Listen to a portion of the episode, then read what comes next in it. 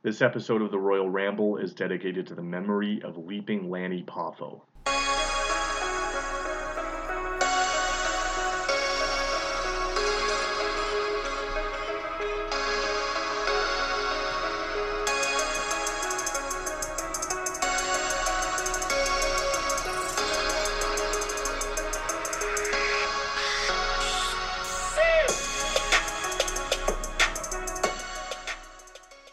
Hello, everyone, and welcome to the Royal Ramble. I am your host, as always, Blaine the Brain, and can you believe that it is already February? That is amazing. This year is just flying by already, isn't it? It is damn cold here in Toronto, but the wrestling is still hot. So hot, in fact, that I have a different show to review just about every week, including today, including next week's recap of UFC 284, and then the following weekend is WWE Elimination Chamber in Montreal, and hopefully I will have a special guest on the program in the week leading up to that to help me preview the event. I guess considering this common theme, you might call this Feb Reviewary, huh? Okay, well, maybe not. I'm not a dad yet, but I do love their jokes, and I know there are at least a couple of dads out there who may listen to this show and appreciate my humor. But last night was no laughing matter. Well, I guess it was in part, but most of the programs have officially concluded, and we are on the road to WrestleMania weekend for a lot of companies. And I know the next big NXT special, Stand and Deliver, takes place over that weekend as well. So, like a game of chess, the WWE has strategically placed its pieces across the board and laid the groundwork for what's to come. And like Paul Levesque often says, we'll have to watch the shows to find out more. That's what I did last night, and I paired it with some pizza, wings, and beer. As an avid weightlifter slash worker outer, I usually use these WWE Network events as my monthly cheat meals. It's just easier to keep track of, you know? So to open, we had a video montage focusing on some of the key talents and angles heading into the event, which was oddly narrated by SmackDown Women's Champion Charlotte Flair. This felt a bit odd to me until I realized that this show was actually in Charlotte, North Carolina. In fact, Vic noted that it was the first time a takeover took place outside the Performance Center since before the pandemic. Three years ago. Can you believe it? It's already been three years. That's wild. But anyway, the last event to take place outside the WWE home base was NXT Portland back in February 2020. The show got underway with a North American title defense as Wes Lee turned back the challenge of Dijak. Honestly, I wasn't really expecting much out of this match as I'm not a fan of either guy. Dijak I haven't liked since ROH, and Lee just never clicked for me as a single star. Both guys have delivered some awful promos heading into this show, but I gotta say, all things considered, this was probably match of the night. As much as I'm not into their characters, I can definitely acknowledge that both can certainly go in the ring, and I was thoroughly impressed, especially with Lee. The match took a while to get going though. It started with kind of a feeling out process with Lee playing a little cat and mouse with his much larger opponent. But then out of nowhere, Dijak hit a nasty looking Death Valley driver on the floor. Lee answered back with some breathtaking displays of athleticism. First, he back body dropped Dijak on the ring apron, and then followed up with a cartwheel into a somersault plancha to the outside, which reminded me so much of Japanese legend the great Sasuke, or even Hakushi, who I believe introduced that move to the WWE audience in the 90s. And Lee hit it flawlessly. He then delivered a poison Rana in the ring. I'm not a fan of this move because it seems physically impossible to execute, especially when you have an opponent who's twice your size, but Lee made it look pretty good. And then he completed the sequence with the Ki Krusher out of Low Ki's playbook, or Kaval for all the WWE fanboys slash girls. And amazing that after all that, he only got a two count. He then tried a springboard attack, but Dijak caught him and planted him with the High Justice, which again got a two count. Lee then continued to play homage to some of the high flyers of the past with the spiral tap shades of AJ Styles. Dijak rolled out to ringside and grabbed hold of, I believe, the ring announcer's chair, which was like an office chair. He placed Lee on it and then picked up a broom, which for some reason was at ringside, and used it to trap Lee in the chair. He landed a super kick to daze Lee, and then started going up top, but then suddenly Tony D'Angelo and Stacks run out and end up being the recipients of a moonsault by Dijak to the floor, which was meant for Lee. The distraction allows Lee enough time to break free of his chair trap, Dijak tries to meet him in the ring with a springboard, but Lee catches him head on with a super kick and then delivers a double backflip into a Pele kick out of the corner to finally keep his belt. I'm not sure if there's an official name for that move, but it looked pretty good, and that match was fantastic. Mackenzie Mitchell is in the back with the women's tag team champions Kayden Carter and Katana Chance before their match. They basically say they're taking on all challengers. Not really much of a promo here. This leads into the tag title match with Chance and Carter defending against the makeshift team of Kiana James and Fallon Henley, who were accompanied by Brooks and Jensen. Weren't those two just feuding? Why would they even trust each other to team up together? I'm so sick of this thing with tag partners not being able to coexist. Why wouldn't you pick somebody else to team with? It's so dumb. This match was just kind of the opposite of the last match, very sloppy throughout. In fact, I'm tempted to list James as a front runner for worst female wrestler of the year thus far. She was terrible in this one. There was a spot early where Carter went to the floor and smacked Jensen across the butt. I'm sure that'll end up on a future Dark Side of the Ring episode. Actually, the announcers noted that there was once a thing between Carter and Jensen.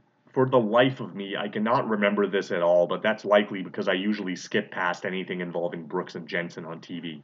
I did like the matching outfits of the champs here. Kind of reminded me of the Hart Foundation a bit, although my friend Matt Ederer from the SNME radio group suggested that it was a cross between that and Brutus the Barber. Perhaps they might have contacted Von Wagner ahead of the show to find out where to get that outfit. Chance delivered a Hurricane Rana at one point to James, I believe, off the top rope, but also off of Carter's shoulders, which looked kind of weird. I'm not sure why that would be more effective than a regular top rope Hurricane Rana but I suppose it was a better looking visual. The finish came when Henley secured a clutch pin on Carter with James from the outside holding Carter's feet down. I guess the basic story here is James constantly cheating behind her partner's back, with Henley being completely oblivious to it. The outcome, I guess, was kind of shocking, but there aren't really many teams in the division anyway, so I guess they wanted to go more for story here instead of in ring quality. There was a weird break in the show where Drew Gulak had posted an Instagram video with Hank Walker, basically criticizing Walker's wrestling attire, saying he looks like he's here to fix a sink. Apparently, there are a lot of adult videos that start off that way. Not that I would know from personal viewing experience. Anyway, it needed to be said because Walker does dress like a high school janitor. Lyra Valkyria also posted a video of her own. Admittedly, I wasn't really paying attention to this, but it sounded like she was calling out Cora Jade for Tuesday. The 2 out of 3 falls match was up next. It was Carmelo Hayes against Apollo Crews. I thought this would be match of the night, but I think the opener beat it out. The unfortunate thing about these matches is that fans don't usually get invested in them until the third fall. This one didn't actually get that far though, which I think was the right call. It keeps things a little more unpredictable. It was good, but not highlight reel worthy. It started with a kind of slow pace, which was understandable because they had a lot of time. The pace quickened after they slapped each other. Hayes picked up the first fall after delivering a gourd buster into a cutter, which was pretty unique. He then made Crews tap to a crossface. Vic made a great point that perhaps Crews submitted early so as to not expend too much energy heading into the next fall. Crews hit an incredible looking running blockbuster which damn near spiked Melo on his head. It was kind of like Ace Austin's move, the fold. Trick Williams then got involved and removed the top turnbuckle pad, but it backfired as Crews reverse whipped Hayes right into it. Then all of a sudden, this giant of a man pulled Williams off the apron, and it was the former Commander Aziz, who the announcers called by his original name Dabba-Kato. However, this also backfired and ended up distracting Crews as Melo hit the nothing but net to pick up the second straight fall and win the match in a clean sweep. Given the direction that he appears to be going, I'd say this was definitely the right call. After the match, Dabba-Kato gets in the ring and helps Crews to his feet, and I think just about everyone knew where this was heading at this point. He suckers Crews in, pretending that he's going to hug him, but ends up dropping him with a vicious headbutt. Kato then delivers a sit out power bomb or Baldo bomb to Crews. Brooks and Jensen were in the back celebrating with the new women's tag team champions, and unfortunately, I couldn't skip forward here. See, this is why I never watch live. Anyway, they talked about going out drinking. The men's tag titles were on the line next in a four way match with the New Day defending against Pretty Deadly, Gallus, and Chase U, represented by Andre Chase and Duke Hudson. I am not at all a fan of Chase U. I think it's an outdated gimmick, and the guys playing the role don't do a good job of it. I was against them being in the match until I realized that Chase is actually from Charlotte, so that kind of made sense. I also feared that they might win the belts here, but fortunately that didn't happen. As much as I don't like them though, I have to admit that they are super over. I can't explain it.